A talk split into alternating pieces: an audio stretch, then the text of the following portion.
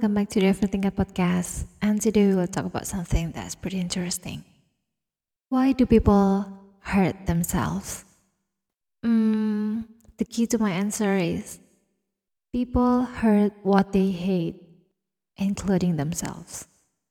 I know this might sound psychopathic, but humans enjoy destroying something they loathe. This is one of the reasons why you weirdly feel happy or relieved to see a rapist being assassinated in public. Because you believe bad stuff must be eradicated. But still, it starts turning into a problem when it is yourself or some part of you that you hate. You will seek for self destruction because you silently believe you deserve it.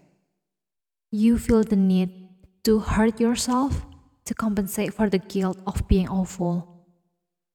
Many people think it can be stopped once you love yourself and prioritize yourself above everything.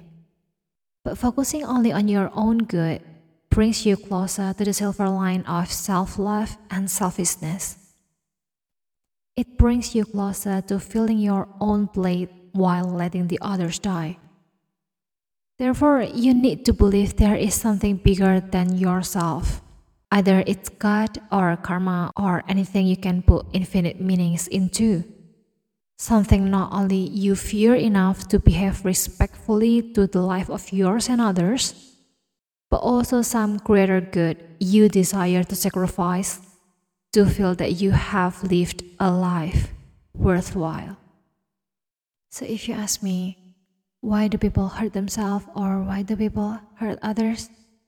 Simply, we human have this dark part of ourselves inside us that we just always want to destroy or punish something that we believe is bad. So that's all for today. See you in the next episode. Goodbye.